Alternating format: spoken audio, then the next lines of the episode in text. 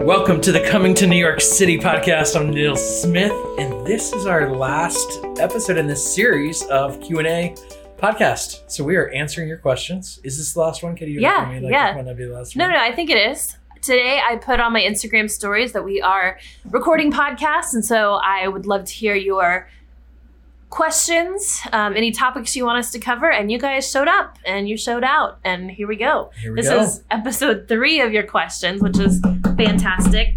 Now, some of them have been similar, so we've kind of grouped things together, and I think we've answered just about all of them. But yeah, if we keep having more questions come in throughout the night, though, we may have to come back tomorrow to. and do some to. more. All right. So this question is what has it been like driving in New York City? Yeah, And I will take this one because I am the driver. I drove once. One time. I think. um it's always been this way for us. I've always been the driver.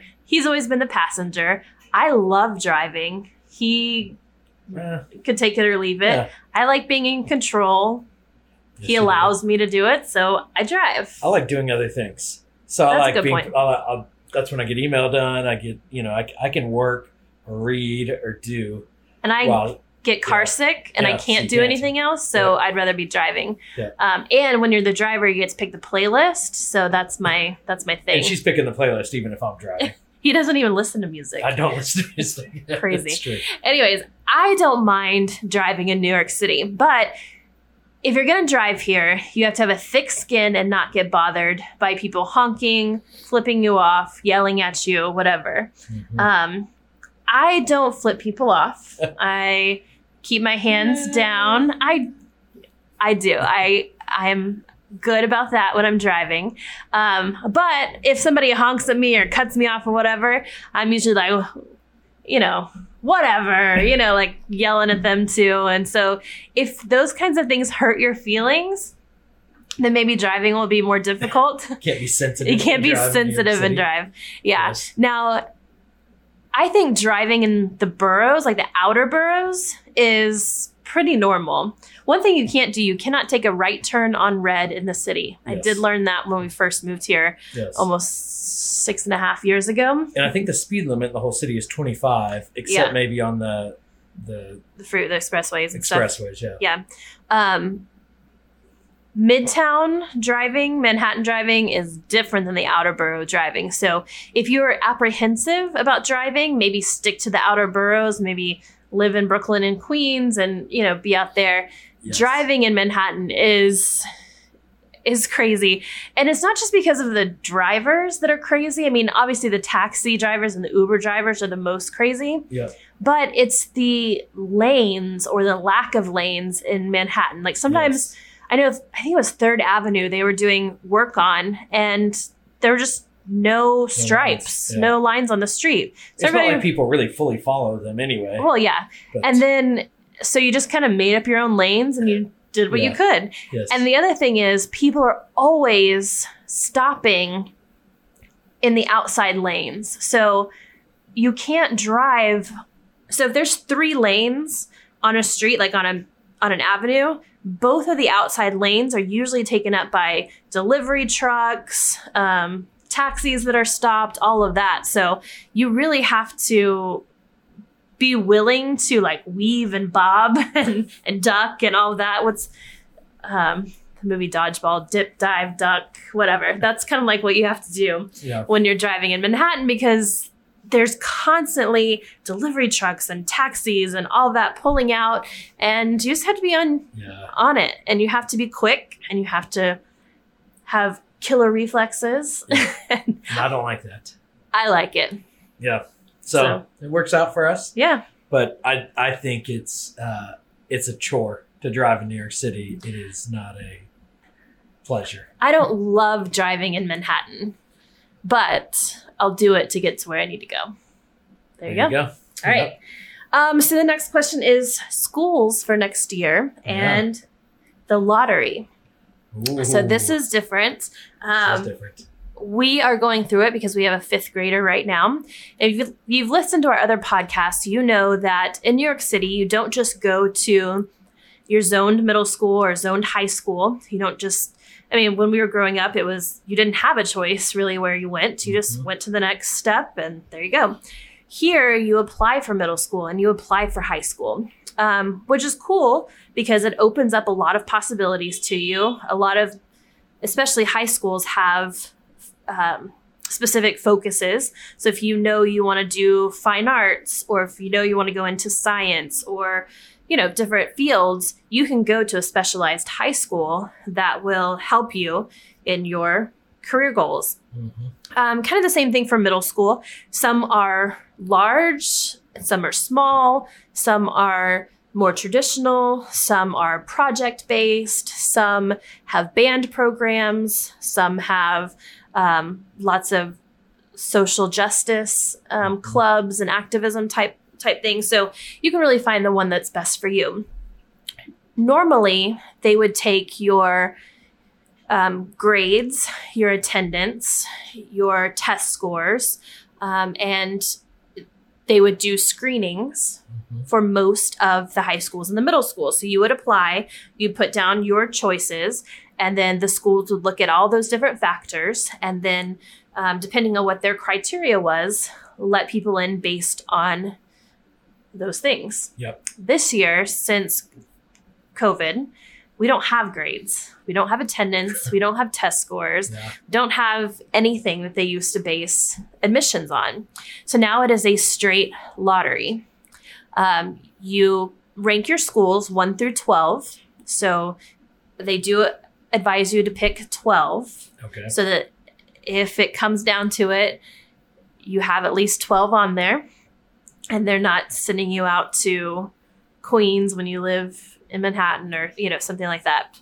But it's all lottery, computer generated lottery system. You will get, um, you will get preference if you are in the same district.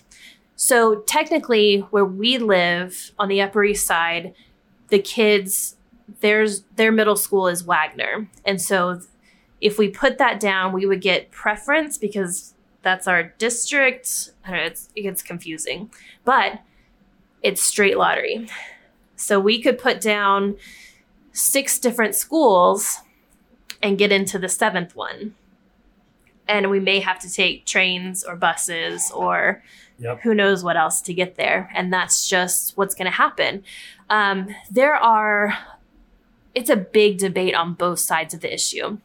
And to be honest, I this is our first time going through it, so I don't necessarily know where I stand.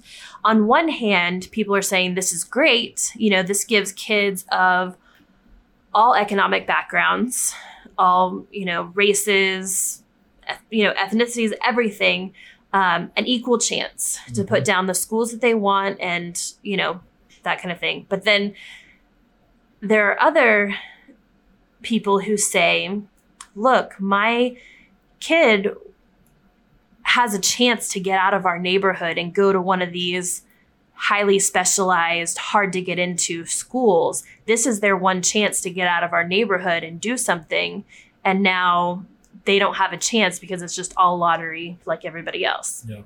So yeah, it's it's been a big topic of debate here and a lot of very strong feelings on both sides. Um, and I'll just share what what we're doing with Emory is we know that grades are not counting this year. They'll either get a pass or fail. And so we're using this year as a teaching experience in life lessons. You know, we may not be helping her as much as we would have if we knew that all these grades and all these test scores were determining where she goes to middle school. We're allowing her to fail a little bit more in order to learn for the long run, if that makes sense. Like, we are not hovering over her, we're not really hovering parents, but we're not making sure that every single thing is done. And, you know, if she tells me her homework's done, I'm going to take her word for it because I feel like at this point, she's going to learn more from failing than me trying to micromanage her. Does that make sense? Am I Yep. trying to explain? Am I explaining that right? Yep. So, what do you think? Yeah, I mean it's it's already a complicated system. This year it's maybe more complicated. Actually, maybe a little less complicated, uh, but it's causing us to do a lot of research to understand what how we want to rank those Yeah. top 12 school i thought it was still five uh, so it's news to me 12. Yeah. that it's 12 um, and there are a lot of schools a lot of great schools um, and we feel very grateful uh, that that we have a lot of great options to put down on that list. And so we'll see. We'll let you know after it all plays out but it's a lot of research uh, to find 12 schools. And then typically you would go do the in-person you know visits and now we're doing that on through zoom. And so that's Mhm. also an interesting dynamic of you know emory school might be one that we've never stepped foot on until Yeah. her first day of school and so and that- hopefully schools will be all opened up and hopefully fall. schools will all be opened up by fall so yeah we will see Yeah, we'll We keep can you guys updated for sure. Okay, um, this question is Is everything still shut down? Like tourist attractions. We had to cancel our trip last May. And I've been Yeah. getting this a lot, you know, when when are people gonna be going to be able to come back? Yep. Um, and the answer is yes, a lot of things still are shut down. Um, all restaurants are uh, the inside is closed, so you have to eat outside. And when it's chilly, it's chilly. And Yeah. some have done an excellent job of creating. I mean, honestly, it looks like the indoors outside, but they have their heat lamps and all that. And New Yorkers are really doing their best to go out and support the businesses and the waiters and waitresses. So they're sucking it up and Yep. being a little cold while they eat. Um, museums are open. You do have to get timed tickets for things like that. Um, the zoos are well, the zoos are open. Last time we went, the indoor parts were not open. Like we couldn't go in and see the penguins, but we could do all the stuff, all the animals that were outside. Um, so it's kind of hit or miss. I just coming to New York City is not inexpensive. It's not a cheap place to come. Um, and the vibe is a little different right now. So if you're wanting to have that big trip, if you're really wanting to do Broadway and the shows and the entertainment and the museums and the shopping and all that, it's just not time yet. I'm really hoping that by the summer, especially since the summer's warmer and so many things can be outdoors, so maybe even some shows outdoors and that kind Yeah. of stuff. But um, do remember too, it stays cold here. I mean, sometimes it'll snow in April. Yep. Um, so May is when it starts to warm up, and then summer gets pretty warm. So just keep Yep. that in mind too. That we're not going to be out of the winter months until May. if if you want to be outdoors though and it, this is a cold time of year to be outdoors but by the time you're listening to this it uh, might start warming up a little bit you know central park is less crowded than it normally is. True. times square is way less crowded than it normally is. Uh, the christmas time the rockefeller tree was up. Uh, it was too crowded. Um, the macy's windows and the different department stores windows were open. And you know you can go down to the 9-11 memorial and uh, there new york city has so much to do all the time even if you're just walking around Sure. and looking around uh, there's lots to see. But to katie's point broadway is closed most restaurant or restaurants you can't go inside. Um, it is not an ideal time to go. On top of that the quarantine situation uh, we don't know what how that what will happen with that and how soon that will change but um, as of now it's not ideal for travel. So my best guess would be this summer things will start opening up and becoming a little more convenient to start coming. Um, i'm hearing broadway probably not until late 2021 if not 2022 and so that's when i expect tourism to pick up but if you want to come before tourism picks up i think this summer might be a good time to start looking again I think the key indicator will be when this when the quarantine is over. Yep. I think it'll be a good time to start coming back um, because that'll be a good indication of things are starting to turn around and it's safe to come back again. Yep. Agreed I think. All right, those are all the questions those are the questions. thank you everyone for your questions Yeah, I appreciate this. thank you for letting us share our thoughts and share our lives and we uh we never expected so many people to care so much when we started this podcast we just wanted to document uh, this for our kids more than anything and so we're grateful for all the relationships uh, that we formed and um, that you care uh, so much, and it's a, a privilege to be able to share with you the things that we're living, the things that we're learning, um, and hopefully make New York City a better place uh, for you uh, as you come and when you come, uh, and however it is uh, that you come, whether you're moving or visiting here. So, thanks for listening.